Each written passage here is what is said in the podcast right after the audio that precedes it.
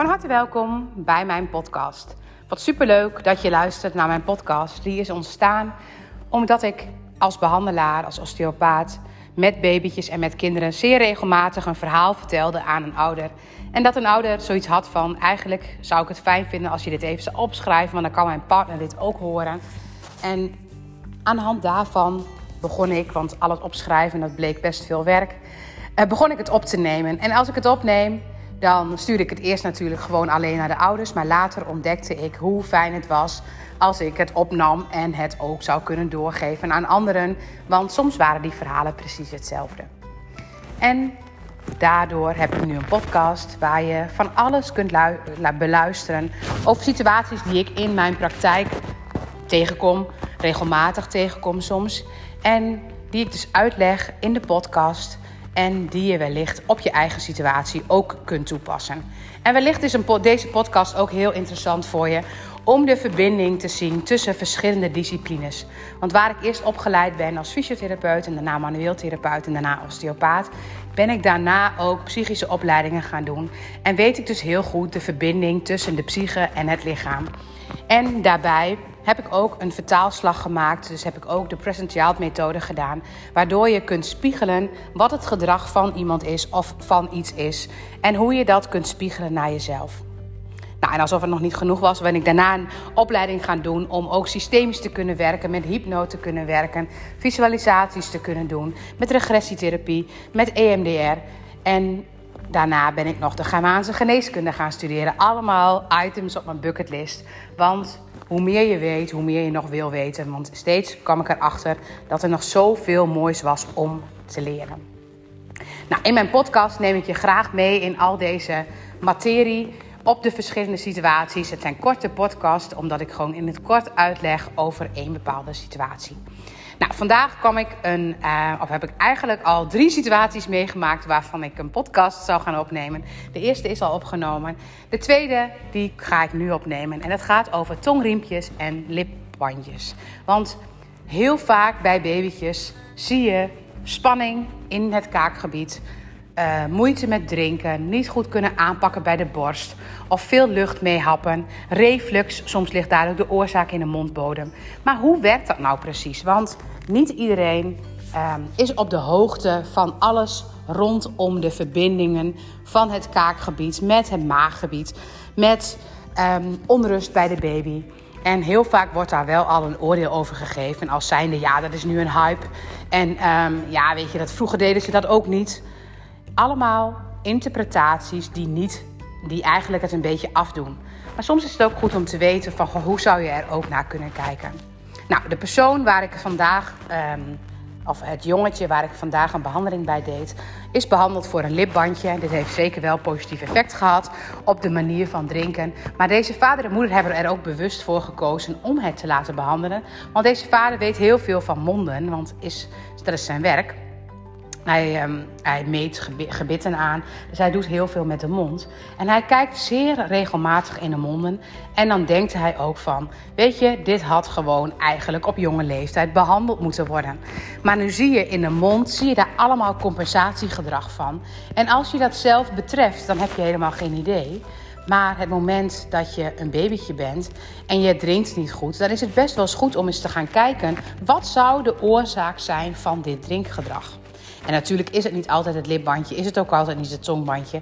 Maar soms is dat het wel.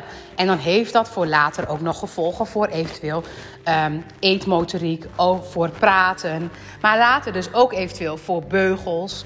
En dus ook voor meer of minder spanning op de kiezen, waardoor je veel sneller problematiek krijgt in dat gebied. Nou, dat tongriempje en het lipbandje, er wordt verondersteld, wat ik heel aannemelijk vind, maar het is nog niet wetenschappelijk bewezen. Maar ik benoem het graag wel, dat het gebruik van foliumzuur wel eens in de hand zou kunnen hebben gewerkt. Dat er meer spanning is in monden, dat er meer eh, spanning zit in de bandjes, in de bandjes van de lippen. Want foliumzuur wordt gebruikt om te zorgen dat de open ruggetjes niet meer dat er weinig open ruggetjes geboren meer worden. Dat er weinig kinderen zijn met open ruggetjes. Zo moet ik dat zeggen. Het blijkt ook heel goed te werken, want er zijn echt veel minder open ruggetjes. Dus het heeft absoluut effect, het gebruik van foliumzuur in de zwangerschap. Maar natuurlijk gaat die foliumzuur niet alleen naar de onderrug, waar het dan de, um, uh, de, het openruggetje gaat dichten. Het is het dichten van het zenuwstelsel. Dus in het zenuwstelsel krijgen wij meer dichtheid, meer groei door het gebruik van foliumzuur.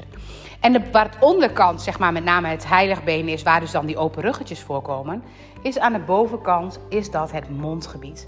En het mondgebied met dus de lipbandjes, de tongbandjes, dat hoort bij het zenuwstelsel, wat dus extra groei zou kunnen krijgen door het gebruik van foliumzuur.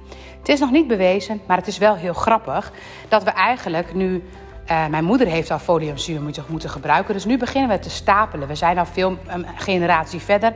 Ik heb het extra gebruikt en automatisch wordt het steeds meer gebruikt in die periode en wordt het dus ook automatisch een soort van gestapeld. Het is een aanname, maar het zou natuurlijk heel goed kunnen. En dat zou dus de reden kunnen zijn waarom er bijvoorbeeld ook veel meer beugels zijn. Want in mijn klas vroeger was het heel bijzonder als je een beugel kreeg. Nu is het heel bijzonder als je, als je geen beugel krijgt. Dus er is een duidelijke verschuiving. En die beugels die krijg je omdat er spanning in de mond is. Er is een overbeet, er is een onderbeet, er zit een kruisbeet. Er zijn allemaal verschillende beten wat niet goed gaat. Maar het komt heel vaak door spanning in de mond, wat dus gecompenseerd wordt. Nou, kijk je naar die spanning in die mond, dan is bijvoorbeeld het eerste drinkgedrag heel belangrijk om te detecteren hoe dat gaat. Dit jongetje had alleen maar een lipbandje waar een beetje spanning zat. Maar deze is dus wel gecorrigeerd om te zorgen dat je later niet zit met um, snel lucht inhappen. Misschien mondmotoriekproblemen qua eten. Of misschien praatproblematiek dat ze naar de logopedie moeten. Hoe vroeger je dat soort dingen tackelt, hoe mooier het is. Het is wel even een natechniekje. Maar wat er daarbij nog meer is, het moment dat je gaat compenseren. Dus het moment dat ik bijvoorbeeld uh, heel erg nodig moet plassen. Nou, als ik heel nodig moet plassen, ga ik mijn hele bekkenbodem aanspannen. En op het moment dat ik mijn hele bekkenbodem aanspan, dan bouw ik daar spanning op en voel het zelf maar eens wat er gebeurt. Want zelfs je ogen, die voel je nog bijna meer open gaan. Want al die systemen hebben met elkaar verbinding. Dus kijk je naar de bekkenbodem of naar het ademhalingsmechanisme. Want stel je voor je, je moet plassen, dan voel je ook dat je in de ademhaling hoger gaat zitten. Want het is met elkaar verbonden. En dat is ook met de mondbodem zo. Het moment dat je bijvoorbeeld meer spanning in je nekgebied hebt of in je mondbodem, dan heb je ook meer spanning in het hele lijf. Dus die kinderen die met veel spanning drinken, hebben vaak ook meer onrust, hebben meer spanning in hun lijf. En ontspan je dan het lichaam en ontspan je de mondbodem, dan zie je soms ook een duidelijke verandering in die mondmotoriek. En valt het dan weer terug, dan is het soms wijs dus om die tongbandjes te gaan behandelen. Zo kijk ik er dan ook naar. Van je maakt het eerst los en valt het weer terug, dan is er dus iets wat het onderhoudt. Nou, kijk je naar die mondbodem, dan speelt daar ook, zeg maar, en de nek net zo, dat daar de nervus vagus loopt. De nervus vagus is een ontzettend belangrijke zenuwbaan die uh, de parasympathische activiteit heeft. En in de parasympathische activiteit, dat is de rustactiviteit in ons lichaam. Dus het moment dat, de, dat we helemaal rustig zijn, gaat de nervus vagus aan. En die nervus vagus gaat dan ons helpen met de spijsvertering. Maar op het moment dat jij de hele tijd onder spanning staat, staat ook die nervus vagus onder spanning. En is er dus geen rust. En als er geen rust is, is er geen ontspanning. En is er geen ontspanning, is er dus ook geen nervus vagus activiteit. En zie je veel meer spijsverteringsproblemen. Dus alleen al die mondbodem die in spanning staat, die kan ervoor zorgen dat die nervus vagus meer in spanning staat. Dat dus automatisch dat hele systeem meer in spanning staat, dat het baby meer in spanning staat. En dat je daar dus heel veel reflux of darmkrampen vandaan kunt krijgen. Het moment dat je dat gebied ontspant, dan ben je dus ook op heel veel fronten aan het ontspannen. Je bent aan het ontspannen in de mondbodem, maar je bent meteen ook aan het ontspannen in, um, in de buik. Want uiteindelijk ontspan je de nervus vagus en daardoor gaat de spijsvertering verbeteren. Daardoor gaat de rotatie van het buiksysteem verbeteren, waardoor er minder krampen zijn, waardoor er beter, eh, de voeding beter tot je het genomen kan worden. Dus heel veel systemen zijn met elkaar in verbinding, waardoor als het ene in spanning komt, het andere kan gaan reageren.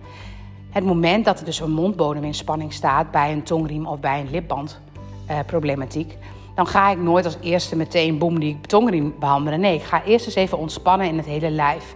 En als ik het hele lijf heb ontspannen en het valt weer terug, dan weet ik gewoon, er is nog iets wat deze spanning steeds bewerkstelligt. En op het moment dat dat bijvoorbeeld een drinktechniek is en steeds aanspannen van het keelgebied, ja, dan kan dat heel goed de oorzaak zijn van, ehm, van de mondbodemspanning en dus ook van de onrust en de krampen, puur omdat daar de nervus vagus loopt. Dus alles heeft veel meer verbinding met elkaar. En het moment dat je eigenlijk zoiets hebt van ja, weet je, dat is een hype en uh, dat, zou, dat zou kunnen. Maar soms is het ook goed om te weten welke achtergrond erachter zit. En dat um, ga het niet zien als de grote, um, uh, dat gaat het allemaal oplossen. Maar zie wel dat het moment dat daar spanning zit, dat het heel goed kan zijn dat je later bijvoorbeeld minder beugels nodig bent. Of dat je later zeg maar veel mooiere motoriek hebt qua praten, qua drinken, qua eten. En dat je uh, daar iets mee doet, wat op latere leeftijd heel veel soelaas biedt. En waar we dus bij heel veel mensen nooit over na hebben gedacht. Die hebben gewoon een beugel gekregen, die gaan gewoon, hebben een slecht gebit of die hebben van alles. En kijk eens wat je als je op tijd reageert, als je al vroeg dit soort dingen detecteert, wat je hiermee zou kunnen uh, tackelen. Wat belangrijk is om um, wellicht problematiek later te voorkomen, maar vaak ook al problematiek direct te verminderen. Nou, ik hoop hiermee um, informatie te hebben gegeven over de tongriem en de lipband. Het is niet zo dat ik meteen denk van iedereen moet dat gaan doen, maar bij twijfel laat het alsjeblieft controleren door een professional en een professional. Helaas is dat niet altijd uh, de persoon zeg maar, die uh, bij het consultatiebureau zit. Want die heeft, uh, die heeft er ook niet altijd kaas van. Ik moet heel eerlijk zeggen dat als ik in een mondjes kijk... dat ik soms zie van nou, dit is echt wel één... maar dat ik soms ook niet helemaal direct door heb van dit is het wel of dit is het niet.